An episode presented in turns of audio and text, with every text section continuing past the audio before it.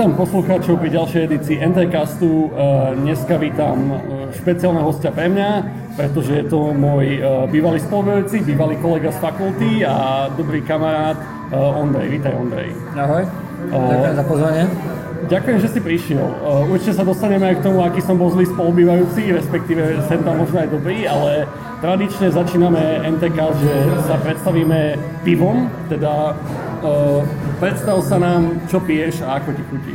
Dobre, tak ja som došiel tak narýchlo a teraz som si nestiel pozrieť, že čo tu vôbec majú. Chcel som nejakú dobrú IPu a poradili mi to nejaké Vendigo, takže momentálne mám zaujímavú IPu a celkom mi chutí. Uh, Ty si aj člen Seba Akadémie, ktorý sme, ktorú sme už niekoľkokrát spomenuli, takže od teba vyžiadam si trošku viac informácií o tomto pivu, keďže Semantic Beer, pre tých, čo nepočuli možno tie naše predchodzie podcasty, je e, pivná akadémia na fakulte informatiky, takže ty ako, ako jeden z členov tejto fakulty neoficiálnej, čo by si povedal viac tomu pivu. Vieš čo, ja som na fakulte taký, že väčší doktorant, už dosť veľa rokov, tak ale tam, tam študujem, ale to závisí od školiteľa a vieš, ten môj školiteľ je veľmi zhovievavý a nenutí ma vôbec piť pivo, takže idem to tak pomalšie. No každopádne, to čo mám momentálne, je to výborná IPA, čiže je to vlastne vrchne kvasené pivko, ktoré, ktoré je dobre horké a to mám rád. Proste pokiaľ je pivo horké, tak to mi stačí. Súhlasím, súhlasím. Ja len uh, pre doplnenie, ja som si dal... Teraz som Ja som si dal uh, čiernu Indiu, čo je Black IPA, čo je celkom netradičný drink, ale veľmi pripomína svetlú IPu, ale má ten kávový nádych typický pre tmavé pivka, čiže Čiže určite... to už viem teraz, že si nedám vlastne, lebo to je tmavé pivo, ale ja som spokojný s mojou pekne svetlou pivou. Tiež bežne nemám rád e, tmavé, ale rád vždy vyskúšam všetko nové, takže vyskúšal som aj jedno celkom zaujímavé.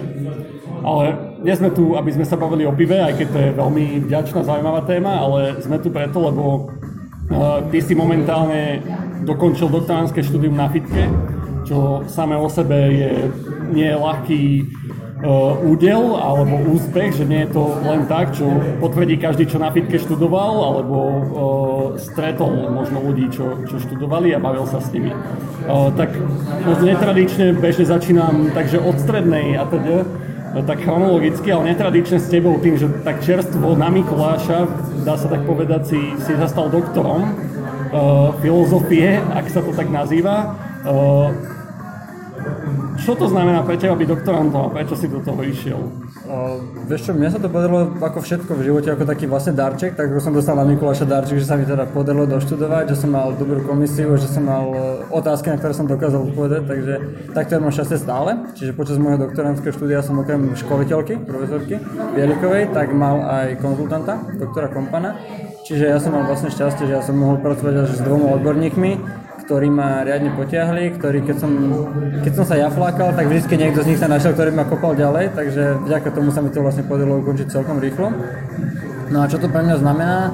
Znamená to minimálne 3 roky toho, že som mohol vlastne sa hrať s tým, čo sa mi chcelo. Mohol som si rozvíjať svoje myšlienky, niečo mi napadlo, tak som vyskúšal, či to bude fungovať. Ja sa rád hrám možno s nejakým strojovým učením, s atribútmi, s modelovaním používateľa. Čiže ja som tak rozmýšľal, že ako vlastne zachytiť niečo, čo tu ešte možno nebolo, ako zachytiť krátkodobé zmeny v správaní používateľa a ako je potom na základe nich možno predikovať, klasifikovať. Čiže ja som sa vlastne teraz 3 roky hral a dali mi za to titul.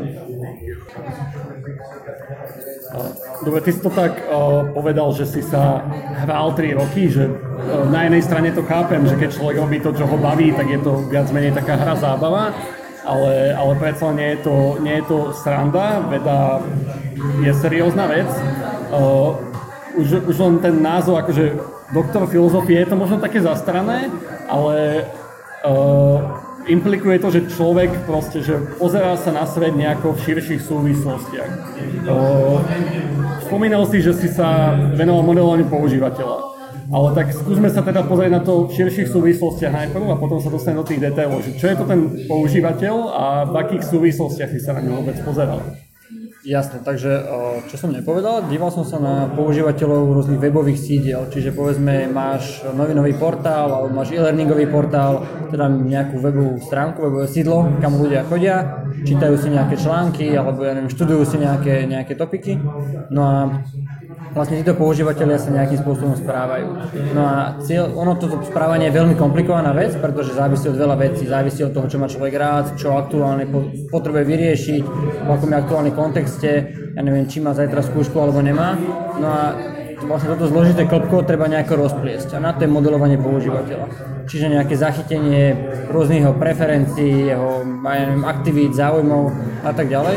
No a pokiaľ to pekne dokážeš rozložiť, tak to klopko zrazu začne dávať zmysel a ty dokážeš nejakým spôsobom zachytiť tie obľúbené veci používateľa, dokážeš možno predikovať, čo spraví v nasledujúcich chvíľach a to je na tom práve to zaujímavé. No a o modelovaní používateľa existuje veľmi veľa článkov, čiže začiatkom takého štúdia je určite analýza, čiže potreboval som si naštudovať, čo už existuje, čo nie. No a v tomto som našiel nejaký taký, že otvorený výskumný problém to nazývame.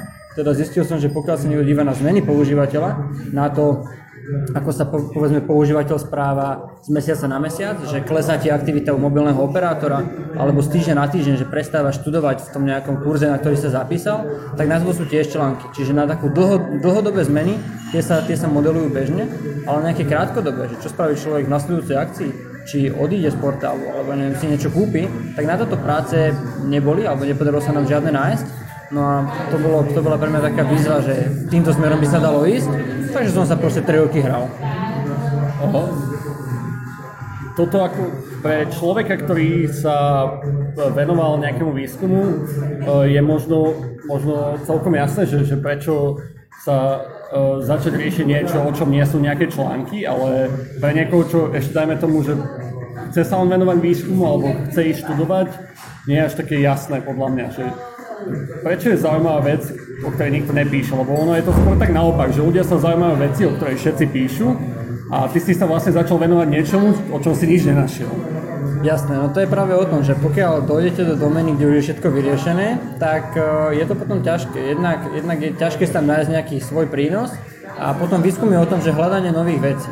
No a pokiaľ som ja našiel takúto nevyriešenú vec, tak mne to proste nedalo spať, čiže ja som určite musel, musel sa tomu venovať a musel hľadať veci. No a na tú otázku, že prečo nerobiť to, s čím robia všetci, no práve preto, že s tým robia všetci. Už sa na to dívali desiatky, stovky ľudí, už to nejakým spôsobom vyriešili a už to funguje. Funguje to minimálne tak, aby to bolo pre v praxi bežne použiteľné aby sa na základe toho dali vytvárať nejaké aplikácie, ktoré potom pomáhajú. Typicky modelovanie sa používajú na nejaké odporúčanie. Vieme, ja neviem, že Amazon alebo Netflix má celý svoj biznis založený na odporúčaní, čiže takéto modely už existujú. To už je niečo, čo, čo je vyriešené a tam sa robí malý progres. to keď človek nájde doménu, kde je ako keby takým prvým pionierom, kde ešte nič skoro nebolo, tak má o mnoho voľnejšie ruky a môže možno urobiť taký nejaký zaujímavejší objav, zaujímavejší prínos. A sa tak hovorí, že uh, respektíve vo viacerých dielach som to zachytil počas histórie, že, že ak to napadlo mňa, tak to už mohol, muselo napadnúť niekoho iného, lebo nie som proste taký, taký, taký múdry, aby ma niečo napadlo ako prvého, uh, ale tak vždy sa dajú nájsť veci, čo, čo ešte niekto iný sa nepozrel. Uh, a ako, ako sa vysporiadávaš s týmto, že, že napadne ťa, dajme tomu nejaká výskumná myšlienka a tak hej, prvé pozrieš, či sa tomu niekto vôbec venoval, ale v druhom slade dobre, že nikto sa tomu nevenoval a že, že možno sa tomu nikto nevenoval, lebo je to blbosť, alebo že venoval sa tomu a nič nepublikoval. Vieme, že existuje taký baje, že negatívni ľudia nepublikujú výsledky z výskumov, ktoré nič nepriniesli, že, že ako si sa s týmto vyrovnával? Jasné, toto bolo riziko. No, no, v podstate, keď zoberieš také vedy, ktoré sú tu už tisícročia, neviem, medicína alebo proste právo, nejaké, celkovo nejaké inžinierstvo, stavebníctvo, tak tam takéto veci určite je ťažšie nájsť. Avšak informatika je, je veľmi taká mladá veda, kde sa všetko zo dňa na deň mení a hýbe a vyvíja. To, čo nebolo možné ešte pred pár dňami, pred pár rokmi, tak momentálne je zrazu možné. Zoberme si, pred pár rokmi sme nevedeli, že existuje nejaký Facebook, teraz sa už Facebook zdá stará vec. Čiže u nás je výhoda, že tá, tá nejaký dynamický vývoj domény, alebo to, že ako, ako sa veci vyvíjajú, že nové veci vznikajú, tak otvára nové problémy. Čiže u nás to je kúsok jednoduchšie. No áno, vždy hrozí riziko, že to už niekto vyskúšal a celé to failo, ale keď sa nám nepodarilo nájsť dôkaz o tom, že už na tom niekto zlyhal, tak sme si povedali, že poďme do toho. Okay, tak poďme možno trošku zavrnúť viac do hĺbky. Už sme spomenuli, že teda bol tam nejaký používateľ, je to nejaké krátkodobé správanie a, a nejaká predikcia toho, že nejakého ďalšieho kroku. Tak rozoberieme to krok po kroku. Čo je, čo je pre teba používateľ? Lebo akože informatika, dajme, hlavne niekto, čo sa už venoval, dajme tomu nejakú výskumu, si pod tým vie predstaviť niečo abstraktno konkrétne, ale Teraz si predstavoval normálne nejakého človeka na ulici, ako by si mu vysvetlil, že kto je to používateľ. Jasne, takže ja to ešte trošku skomplikujem, ale potom už odpoviem na tvoju otázku a zjednoduším to. Takže prvá vec, čo si potrebujeme zadefinovať, je nejaké sedenie.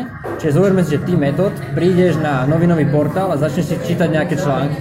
Čítaš si, čítaš si a potom zrazu odídeš Áno, a tie články, ktoré si ako keby naraz prečítal v, nejakej krátkej, v nejakom krátkom časovom slede, tak to je pre nás sedenie. No a to je vlastne základ toho, s čím sme my pracovali. Teda dojde metód na stránku, je v nejakom aktuálnom sedení, prečítal si prvý článok, druhý článok, no a čo my robíme? My sa snažíme zistiť, kedy sa to správanie zmení. Teda kedy sa metód e, rozhodne odísť. No a celá tá naša myšlienka je založená na tom, že nie len, že opisujeme to aktuálne sedenie, teda a koľko si už navštívil tých stránok, koľko si prečítal slov, ako dlho si tu, ale my sa porovnávame s predchádzajúcimi sedeniami. Teda s priemernými, ja neviem, s priemernou dĺžkou metodových sedení za posledný deň, za posledný týždeň, za posledný rok a taktiež sa porovnáme s ostatnými používateľmi. Teda koľko tu typicky ľudia trávia času, opäť za posledný týždeň, deň. Čiže my sme si to tak rozdelili, jednak sme si to rozdelili po rôznych časových obdobiach, teda my sa porovnávame to jeho aktuálne sedenie, alebo tvoje aktuálne sedenie, porovnávame s predchádzajúcimi za krátke časové obdobia, dlhšie časové obdobia a taktiež s tvojimi predchádzajúcimi sedeniami a s predchádzajúcimi sedeniami ostatných používateľov. A teda vlastne to, týmto porovnaním my sa snažíme pozrieť, či to aktuálne sedenie vyzerá tak, ako tie minulé sedenia v čase, keď človek odišiel. Čiže tá myšlienka je jednoduchá, avšak bolo treba navrhnúť také atributy, ktoré toto dokážu opísať.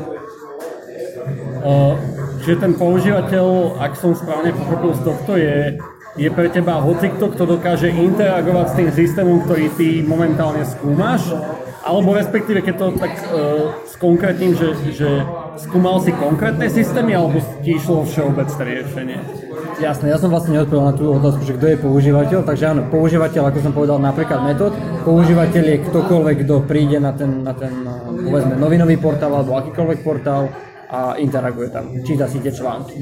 No a e, v našom prípade, alebo v mojom prípade som pracoval s takými rôznymi doménami, jednak teda s novinami, ktoré som použil ako príklad, kde ľudia typicky prídu, prídu tam raz za čas a prečítajú si jeden, dva články a odídu. A potom som pracoval s e-learningovým systémom. Máme na škole taký výborný systém, volá sa Alef.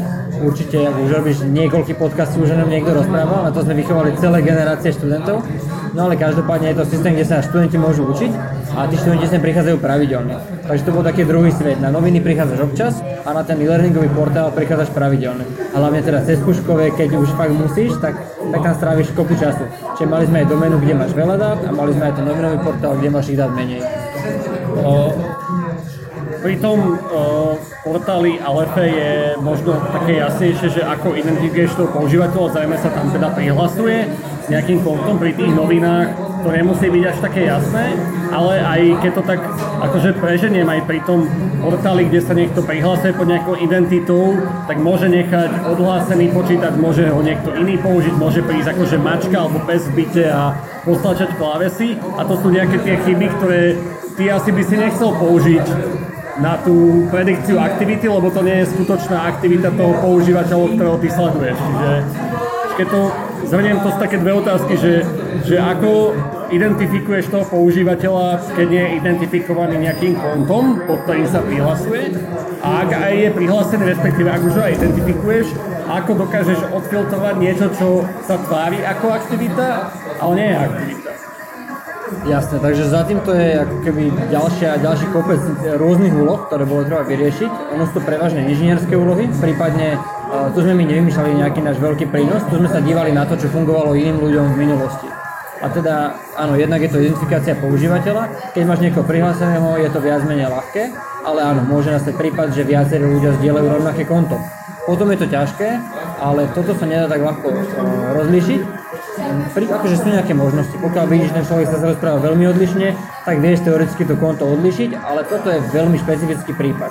Skôr máš problém taký, že nemáš prihláseného používateľa, tam sa dá robiť väčšinou s nejakým, nejakými cookies, prehliadači. Či nejaký identifikátor, ktorý si, ktorý si tvoj browser o tebe dokáže zapamätať. Avšak tieto, tieto cookies nie sú unikátne. Čiže tam je to vypočítané kombináciou viacerých e, nejakých parametrov nastavení tvojho browsera a niekedy, je, niekedy sa stane, že, že viacerí používateľia majú rovnaký tento identifikátor, no a tam práve treba nejaké predpracovanie. Pokiaľ vidíš, že máš, že máš nejaké konto, z ktorého ti zrazu, alebo teda nejaký účet, nejaké cookies, z ktorého ti pristupuje veľmi veľa používateľov, tak e, si nutení takýchto ľudí väčšinou zahodiť. Ale opäť to je iba nejaké percento ľudí. Väčšinou tie cookies sú natoľko uh, unikátne alebo natoľko dokážu rozlišiť používateľov, že nám to stačí. Ďalšou vecou, ktorú bolo treba riešiť, bolo napríklad práve tá identifikácia, čo je sedenie, ktoré som spomínal, lebo to nie je také ľahké. Teraz človek môže zrazu začať riešiť nejakú inú úlohu, prípadne môže byť niečím vyrušený, môže si to na chvíľku odložiť a potom, potom sa vrátiť. Čiže opäť za týmto je nejaká, nejaká veľká veda. My sme vlastne využili taký, taký používaný, používanú heuristiku, teda vlastne pozreli sme sa na to, že aká je vzdialenosť medzi dvoma návštevami, ktoré idú po sebe čo znamená vzdialenosť? Lebo tak nie je to asi, že kilometre. OK, OK, to som mohol povedať, takže vďaka. Vzdialenosť v prípade časová. Teda pokiaľ, je, pokiaľ sú dve návštevy od seba vzdialené časov menej ako 30 minút, tak sme ich pokladali, alebo teda považovali za, za rovnaké sedenie. Teda v momente, keď už odídeš na viac ako pol hodinu od počítaču, tak už ti kon, končí tvoje sedenie, predpokladáme, že svoju úlohu si vyriešil a keď sa vrátiš niekedy v budúcnosti, už riešiš niečo iné. K tomuto ste dospeli nejako experimentálne k 30 minútam, alebo ako Jasné. Toto je niečo, čo sa dá vyčítať z literatúry, takže není treba vždy riešiť všetko, ale je, je dobré si vybrať z tej literatúry, keď, keď analizuješ veci už hotové, tak je dobré vybrať si veci, ktoré zafungovali. No a je dokázané, že takáto heuristika ti dokáže odfiltrovať väčšinu prípadov a je to natoľko, natoľko dostatočná masa alebo natoľko dostatočné percento, ktoré nám stačí. Čiže my sme si ako keby takýmto spôsobom dokázali tie dáta pripraviť a potom sme sa už mohli sústrediť na tú našu úlohu, kde sme sa vlastne kde sme sa s tým vyhrali najviac. Čiže toto sú veci, ktoré sme prebrali od iných ľudí, aby sme si nezačali s nejakými vlastnými metrikami, aby to možno po nás niekto v budúcnosti mohol zopakovať, to, čo sme vyskúmali. Dobre, takže o, využili ste nejaké metódy, ktoré existujú, aby ste si vytvorili dáta, dajme tomu po tých, po tých polhodinových nejakých blokoch, ktoré identifikujú to sedenie. O, na čo sú ti potom tie sedenia a čo ti hovoria o tom používateľovi?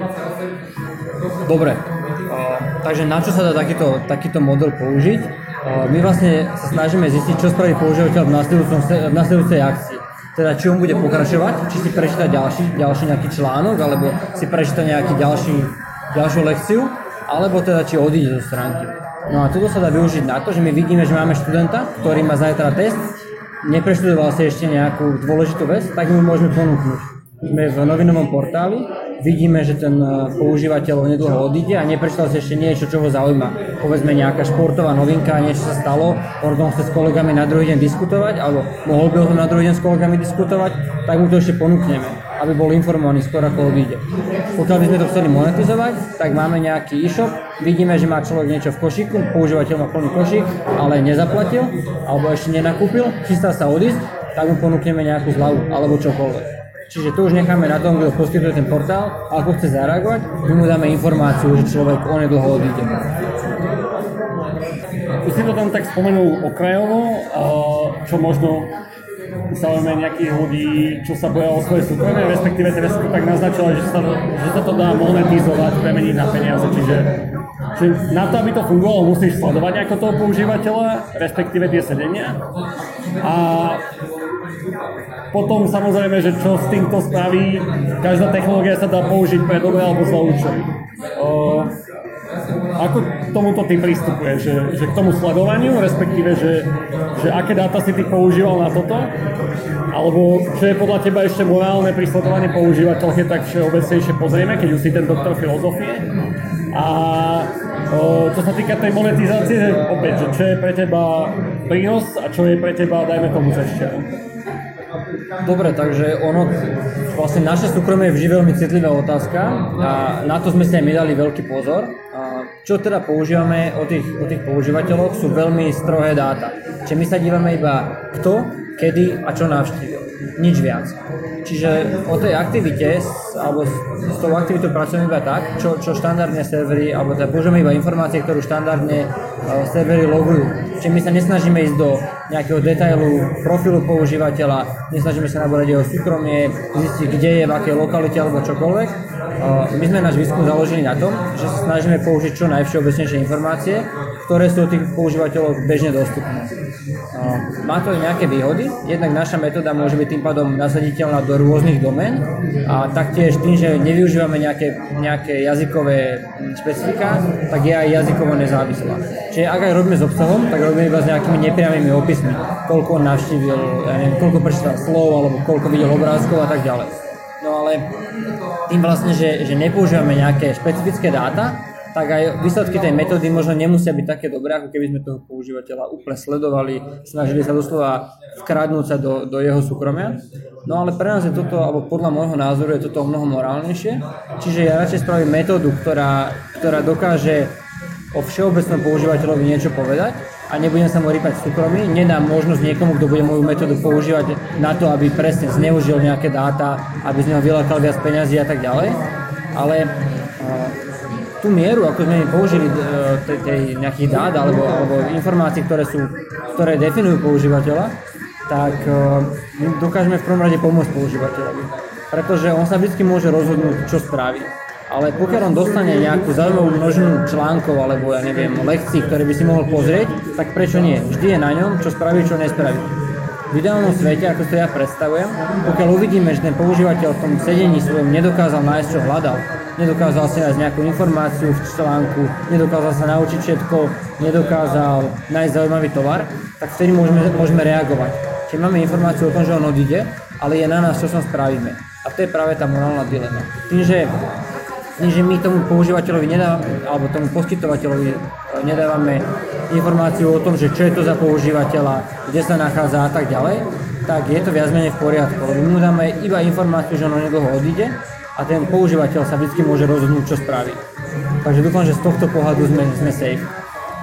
Vyzerá to v pohode a to je väčšinou, väčšinou na univerzitách sa dajme tomu riešia, ale možno v biznise až tak nie, pri výskume.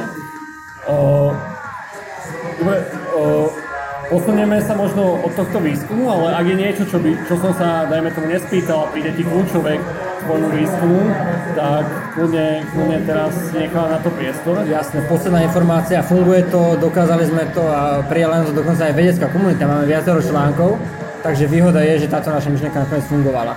O, to je vlastne všetko, čo som... O, možno, hej, že teraz ma napadlo k tomu, o, aby si teda mohol byť vôbec PhD na fitke, tak sú tam celkom striktné podmienky. Tej, pri tej vedeckej komunite zvlášť, že musíš to mať presne odpublikované na niekoľkých fórach, niekoľko samostatných výstupov. O, posledná otázka teda k tomu, aký si mal teda feedback, spätnú väzbu od tej komunity, keď si bol na nejakej konferencii, dajme tomu článku, alebo čo sa ti ozvali ľudia, čo si si vypočul, dajme tomu aj dobré, aj zle. Jasné, takže ono existuje niekoľko takých možností, ako sa ti, ako sa ti ľudia môžu ozývať, alebo vedecká komunita. Závisí to najmä od toho, či publikuješ na konferencii, kam reálne ideš, predneseš, čo si spravil, a, alebo teda odprezentuješ, čo si spravil a potom dostaneš priamo spätnú väzbu. A potom taká vyššia forma, minimálne viac cenená v akademických kruhoch je uh, článok do časopisu, kedy vlastne ty dáš nejaký, alebo teda pošleš článok, ktorý má už väčší rozsah, nejakých 10-20 strán No a tu už e, skôr sa, ako keby nestretne sa priamo s tými ľuďmi, ktorí na teba reagujú, ale skôr e, máš citácie tvojich článkov. Teda pokiaľ ty vidíš, že tvoju prácu niekto cituje, e, že na nej zakladá a že sa ju snaží ďalej rozvinúť, tak je to vlastne taká najvyššia forma feedbacku, aký môžeš dostať. No a na konferenciách tam hovorím, ja mám živote šťastie, čiže ja som sa väčšinou stretol práve s tou pozitívnou spätnou väzbou, keď ma ľudia podporili, pridali nejaký nápad, čo by sa dalo vylepšiť, kam by sa dalo posunúť takže ja mám s týmto dobré skúsenosti. Na konferenciách sa mi dokonca podarilo ísť aj na zaujímavé miesta, takže toto je rozhodne taká dobrá časť doktorandského štúdia. O tom by sa dalo rozprávať. Skúsať aspoň jedno najzaujímavejšie miesto, čo ti tak utkalo pamäti, keď sme prišli. Jasne, tak ja som ešte nebol na doktorandskom, ale už som mal nejaké také vízie, že pôjdem a aby to e, moje vedenie podchytilo či skôr, tak ma hneď na začiatku poslali do San Francisca a to bol vlastne môj prvý výlet do Ameriky, takže z toho mám výborné, výborné dojmy bol som tam aj práve s tým môjim bývalým školiteľom a teraz konzultantom na, na dizertačke Myšom. No a celkom sme si to užili, bol to taký iný svet, takže to bol fajn zážitok. Ty by sme možno uzavrali tvoju dizertačku, dalo by sa o tom určite ešte dlhšie, ale keď niekto má záujem viac e, do hĺbky sa pozrieť, vie si ju vyhľadať a prečítať a skontaktovať ťa určite uh, vedel by si o tom povedať o mnoho viac, ako tu máme na to priestor. Jasné, vedel by som vás ešte dlho, ale áno, pokiaľ, pokiaľ sa niekto chce dozvedieť viac, tak som rád, keď sa niekto spýta. Uh, teraz dáme takú klasickú, neklasickú, klasickú, neklasickú reklamnú pauzu, ktorú nám nikto neplatí, ale keďže vyjde to cca takže na pol hodinku jedno pivko, tak dostali sme sa k druhému pivku, Čiže on objednal si si druhé pivko, zmenil si alebo ostal si Ja pokračujem pri tom istom, ja som bol spokojný a nie je dôvod meniť. To je veľmi správny prístup, netreba miešať, pokiaľ nekoštujeme, ale toto není podnik na koštovanie, toto je skôr také na vychutnávanie si. Presuneme sa teda možno k ďalšej téme. Ty sa teraz vrátil, vrátil, prišiel si na, ten, na toto nahrávanie z týmového projektu, ktorý vedieš. Mali sme už ľudí, ktorí boli účastníci týmového projektu, teda študenti. Mali sme aj človeka, ktorý, ktorý ho vedia, ale nikdy sme sa nebavili teda konkrétne o tom, ako sa vymýšľa tá téma, respektíve ako sa to vedie. Čiže viem, že ty si vymyslel túto tému viac menej sám, aj že si veľmi rád, že ju máš, aj že máš šikovných študentov, to už viem. Ale teda, že ako si dospel k tej téme a ako si dospel tým šikovným študentom, to je tá otázka. Jasné, takže ty si vlastne už povedal takmer všetko, čo som o tomto mal pripravené, a, ale to je taká výhoda, že tento rok máme veľmi veľa študentov na fakulte, Takže sme dostali možnosť vymysleť aj vlastné, vlastné témy, teda nie len to, čo fakulta reálne že potrebuje spraviť, to, kde máme nejaké projekty s praxou a prípadne to, čo, to, čo reálne treba, ale my sme niekedy dostali takú možnosť, že urobiť si nejaký taký svoj dream project, pretože potrebovali sme čo najviac tém. A ja som sa tejto možnosti chopil, teda vedem svoj prvý týmak, som úplne nadšený, lebo mám také začiatočnícke šťastie, môžem si robiť čo chcem a dostal som tým, ktorý je úplne že super. Týmto pozdravujem všetkých mojich týmakov a verím, že si ešte keby pridajú vo svojom úsilí. No a čo teda robíme? Nazval som to Group Decider, bola to taká náhla chvíľka osvietenia, pretože som tam prepašoval aspoň cider, keď už nie je beer do, do názvu. A čo teda robíme? Pracovný názov je, že Dudu na steroidoch, ale keď to berieš Dudu, Doodle. Doodle. Doodle je, Doodle je nástroj, kde, kde môžeš ako keby si naplánovať nejaké stretnutie viacerých ľudí. Ale oni sa zamerajú najmä na to, aby si si dohodol čas stretnutia. Akože áno, dajú sa tam robiť aj iné psie kusy, ale primárne je to na to, aby ste si ako keby nejako zosynchronizovali kalendár a našli ten spoločný prekryv. Čo robíme my? Tak my sa zameriavame na to, aby ste si mohli zahlasovať v skupine o rôznych veciach. No a rozličné udalosti vyžadujú rozličné stratégie, teda keď sa dohadujete, že kam pôjdete na pivo, tak sa dohadujete inak, ako keď sa dohadujete, že akú hru z toho musí večer zahrať, alebo čokoľvek. A si dal zaujímavé príklady pre informatický projekt, že aké hry a aké pivo. No jasné, však to je to, čo ide. Akože primárne ako to celé vzniklo, že potrebujeme ísť na obed a to akože sa rieši asi v každej firme. Potrebujeme ísť na obed, máme 4 kantíny a každý deň tam majú nejaké niečo iné a teda my si potrebujeme vybrať. A teda je už na nás, či dáme tým ľuďom jeden hlas, 8 hlasov, usporiadajú to, zoradia, toto je jedno. My potrebujeme sa proste dohodnúť, že kam ísť na obed a ideálne, keď to je zábavné. Čiže našim cieľom je napríklad dohodnúť sa, kam ísť na obed, alebo kam ísť večer, ja neviem, sa zahrať, kam ísť na pivo. A ako už to je štádium, lebo ten tímový projekt trvá v podstate celý rok, Čiže teraz ste tak v polovici, ako to vyzerá? Jasne, teraz sme po prvom semestri, no a ja už som mal predstaviť, koľko tam bude funkcionalita a tak ďalej ale moji výborní študenti sa zamerali hlavne teda na infraštruktúru, hlavne na, na to, aby to dokázali ako nejak automaticky nasadzovať a podobne.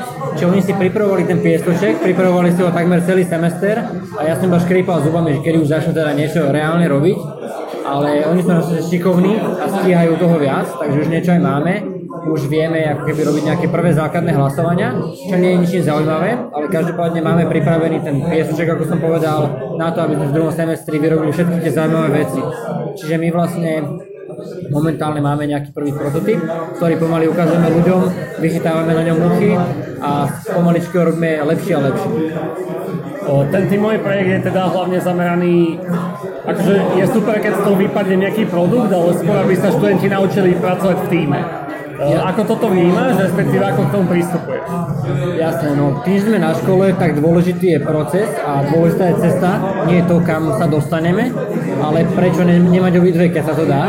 A teda o mnoho lepší tímový projekt je taký, kde sa študenti naučia, ako robiť, ako pracovať v kolektíve a kde sa naučia doslova spolupracovať, rozdeliť si úlohy, nie zodpovednosť, lebo ono to na prvý pohľad im vždy príde akože strašne smiešné, strašne nuda a oni chcú iba implementovať, ale výsledne zistia, že zlyhávajú na úplných detailoch, úplných maličkostiach a my teda akože my snažíme sa naučiť urobiť si niečo prvé spolu vo veľkom týme, kde nie vždy všetci robia podľa vašich predstav a podobne.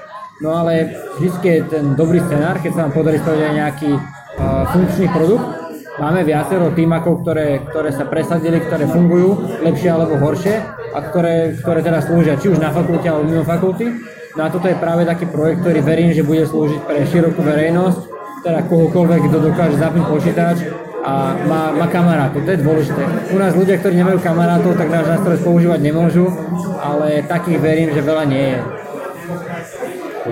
Aj keď ako, znie to tak komicky, že ľudia majú takú predstavu niekedy o informatiku, že to sú presne tí loanery, čo nemajú kamošov a sedia doma v pivnici a kodia si, ale o, zo skúseností aj ako väčšina ľudí, čo poznám, čo nie sú informatici, tak to býva veľmi, veľmi také vytriezvenie, keď stretne človek informatika, že on má veľmi širokú sociálnu skupinu, taký typický informatik, aj keď špecifickú, keď to tak mám povedať slušne, ale majú dosť širokú. Uh, možno, možno taká vec, že v rámci toho týmu eh, vznikajú určite nejaké problémy, či už konflikty alebo komunikačné uh, problémy. A ty ako vedúci má za vlastne tých ľudí naučiť si to zvládať sami, ale musí byť niekedy moment, že kedy to zasiahneš ty. Máš to teraz prvý rok, čiže asi ťažko pre teba posudzovať, ale ako k tomu pristupuje, že kedy je ten moment, kedy už treba zasiahnuť a kedy si to necháš akože vyžať sami. Jasné, takže ten tým, momentálne mám 7 členný tým, tak on má nejakého svojho vedúceho, nejakého Scrum Mastera. My tým, že sa opäť učíme, tak zatiaľ sa snažíme každé dva týždne toho Scrum Mastera vymeniť. Teda vždy si niekto iný v týme vyskúša, ako je tých ostatných viesť, ako ich kopať do zadku, keď nestíhajú a podobne, ako riešiť konflikty ale ja som taký, že keď niečo nie je po mojom, tak ja im do toho sem tam na tých stretnutiach zasahujem a keď im do toho.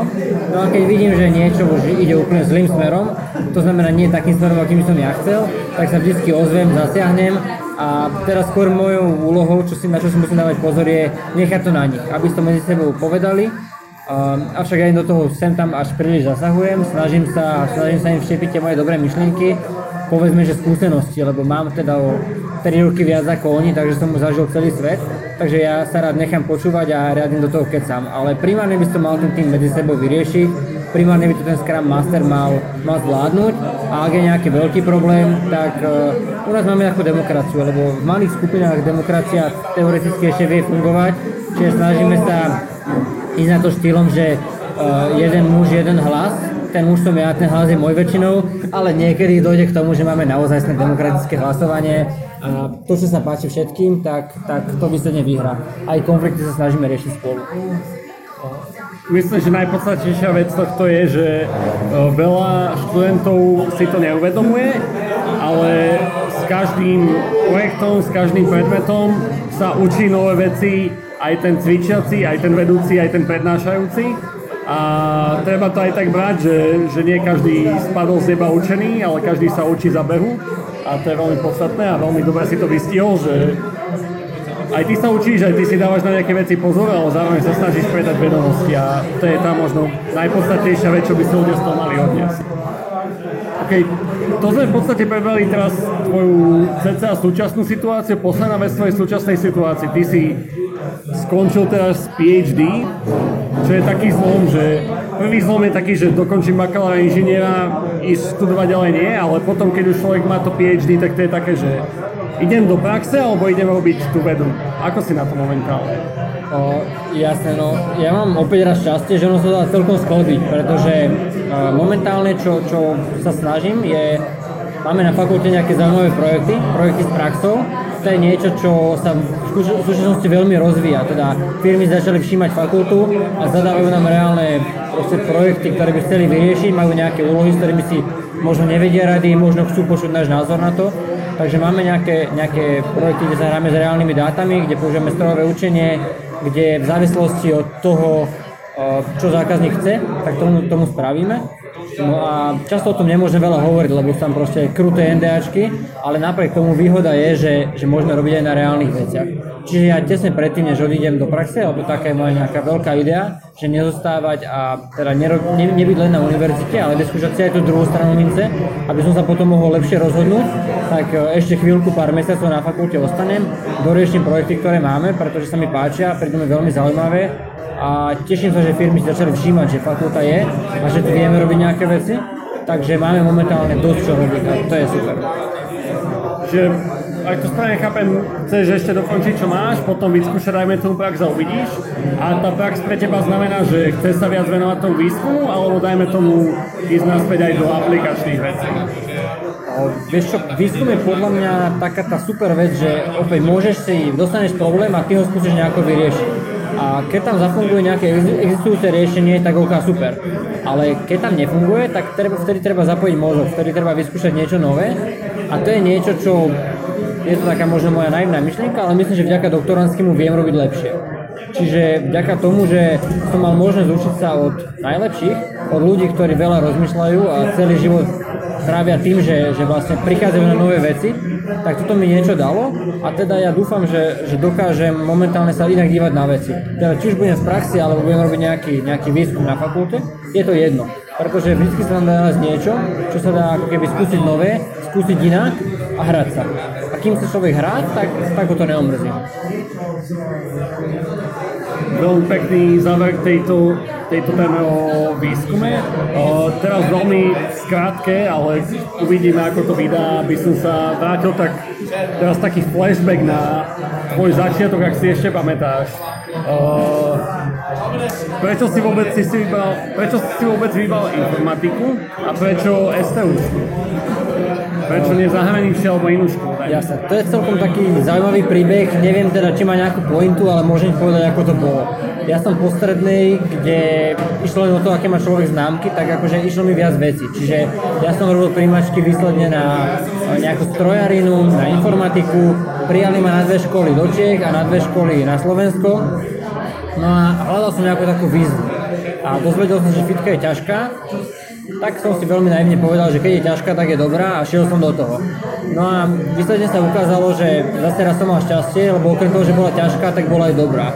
Čiže zostal som na Slovensku, ale to je taká, to je taká slovenská vlastnosť, že mnoho ľudí si myslí, že čokoľvek je v zahraničí je lepšie, pretože to je v zahraničí. My ako Slováci si neveríme, čiže my môžeme mať hociaké dobré školy a vždy budeme mať pocit, že sú horšie.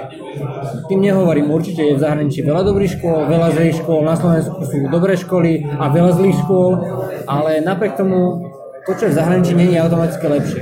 Už len keď sa pozrieme na nejaké porovnanie pravidelne súťaž s diplomkami, kde je fitka, teda, aby som to dal do širšieho kontextu, je taká československá súťaž, volá sa ACN Spy, momentálne už asi skôr uh, IT Spy, No a tu súťažia ako keby informatické školy, české a slovenské, o to, kto spravil najlepšiu diplomovku. A Fitka, tento rok to bolo tuším druhé miesto, minulý rok tretie miesto, mne sa pred ďalšími nejakými 3-4 rokmi podarilo tretie miesto, čiže výsledne tá Fitka vždy skončí veľmi vysoko a tie ostatné školy sa tak striedajú. Čiže minimálne na takéto medzinárodnej scéne vieme povedať, že tá fitka má nejakú kvalitu. Ale áno, množstvo ľudí si povie, že ide do zahraničia, lebo je to zahraničie a keď sa tam hovorí inou rečou, tak tam je veľká kvalita. S týmto súhlasím, tiež mám taký pocit, že ľudia akože nehľadia, dajme tomu na to, čo im to konečnom dôsledku dá, ale skôr na to, že ako to vyznie. Keď sa posunieme ďalej, že keď si bol na tej škole, na začiatku som spomenul, že sme boli chvíľu spolubývajúci a ja si pamätám, ako sme ťa raz dosť vytočili, ale tak nechcem iba o tomto, že kľudne môžeš aj spomenúť, ale, ale skôr tak všeobecne, že ty si už hodil aj na intraku dosť, aj, aj takýto život vysokoškolský. Uh, keby to tak má zhrnúť, ako by si to zhrnul? Jasne, vysokoškolský život je super a choďte do toho. Akože nech si už vyberete čokoľvek, tak určite študujte, pretože 5 rokov budete môcť robiť prakticky čo chcete s tým, že vám do toho nebudú doma kesať, lebo konečne budete pred domu. Čiže je to výborný pocit, ak teda vás počúvajú nejakí stredoškoláci. No a uh, Interact je tiež fajn v tom, že spoznáte ľudí. Spoznáte ľudí dobrých, zlých, strašných a ešte horších. No a týmto spôsobom som napríklad ja spoznal metoda. Ja som bol vtedy bakalár, uh, teda tretiak na bakalárskom uh, štúdiu. Snažil som sa písať bakalárku, snažil som sa dostať zo svojej hlavy niečo, čo bude zaujímavé mal som vedľa troch prvákov. Každý bol z jednej fakulty, každý mal party v inom čase, ale stále mal niekto part. Takže bola to sranda a nie je pravda, že ma vytočili raz. Oni akože ma vyštáčali konštantne, akurát raz som to už nevydržal veľmi. Ehm, ale takto s odstupom času to hodnotím pozitívne a spoznal som nových ľudí a zaujímavé je, že nikdy neviete, čo sa z tých ľudí vykuje. Ja som metodovi dával tak 4 minúty na vysokej škole a 10 hodín života a pozrite sa, kam to dotiahol, že týmto som si overil, že môj odhad nie je vždy najlepší a že môžete spoznať fakt zaujímavé perly. Ja sa spätne ospravedlňujem, lebo dlho mi to vrtalo v hlave a teraz sme sa k tomu vlastne prvýkrát tak dostali. Ale hej, že tiež som zažil všelijakých študentov, ktorých som si myslel, že nedajú, dajú a niekedy vás niekto prekvapí a niekedy vás niekto sklame. Tým výhoda je, že ty si ma vlastne príjemne prekvapila, väčšina z tých ľudí vlastne to ďaleko dotiahli, čiže Interact je veľmi inšpiratívne miesto. Keď budete na výške, tak akože nesedte iba na prednáškach a nerobte iba zadania. Akože niekde choďte na pivo, choďte von, vystrčte nos a akože spoznajte sa s tými najväčšími sockami, akože väčšinou z nich vyrastú manažéri, prezidenti a podobne. Odporúčam. Uh, ja by som to možno zredukoval, že vždy treba dávať pozor, ale netreba sa tomu vyhýbať, vždy je to zaujímavá skúsenosť a treba mať otvorenú mysel, ale zároveň cieľ, že nenechať sa zase odprevniť, že keď ja sa chcem učiť a niekto ma stále na pivo, tak treba, treba sa aj učiť, ale netreba zase odmietať to definitívne, že nikdy než na to pivo, že ja by som to skôr tak zhrnul, aby, aby sme zase nedemotivovali ľudí, že Jasné, akože tí, ktorí, tí, ktorí akože robia iba party, tak to tiež nie je úplne najlepšia vec, ale zase, akože všetky extrémy sú zlé, čiže s rozumom sa dá dosiahnuť najviac. Hej, veľmi pekne si to povedal. Uh, uzavriem to už úplne tradične. Uh, je niečo, čo som sa ťa možno nespýtal všeobecne, alebo niečo by si chcel povedať našemu typickému posluchačovi, čo je teda buď študent strednej školy, čo si vyberá výšku, alebo študent mestnej učky? prípadne absolvent, ktorý ešte zaujíma sa o to, čo sa tu deje. Jasné, podľa mňa, akože nemám to pripravené, ale čo mi napadá, tak akože neuspokojte sa s tým, čo máte a vždy skúste niečo ďalšie. Akože každá výzva je, je zaujímavá, pretože ju musíte prekonať. Keď si vyberiete niečo, čo dáte automaticky, tak to je nuda. Čiže vyberte si to najťažšie, čo môžete, to, to, to, čo vám najviac dá a je jedno, či to je štúdium, či to je prax, proste vyberte si niečo, kde sa naučíte najviac a potom budete úspešní. Ďakujem, Ondrej, že si došiel. Ďakujem aj ja, že si ma pozval. Je to pre mňa nová skúsenosť. No, dúfam, že aj na budúce ideš riešiť zaujímavé veci ďalej, či už výskumné alebo pracovné a či už o pol roka, o rok, keď niečo zaujímavé budeš mať za sebou, určite sa stretneme znova, teda dúfam. Pre našich poslucháčov môžete nás počúvať na iTunes, na Mixcloude, na Stitcheri, na hociakom podcastovom portáli alebo agregáte, čo máte na mobile. Počúvajte nás, komentujte, zdieľajte, posielajte tipy na hosti a do počutia. Čaute.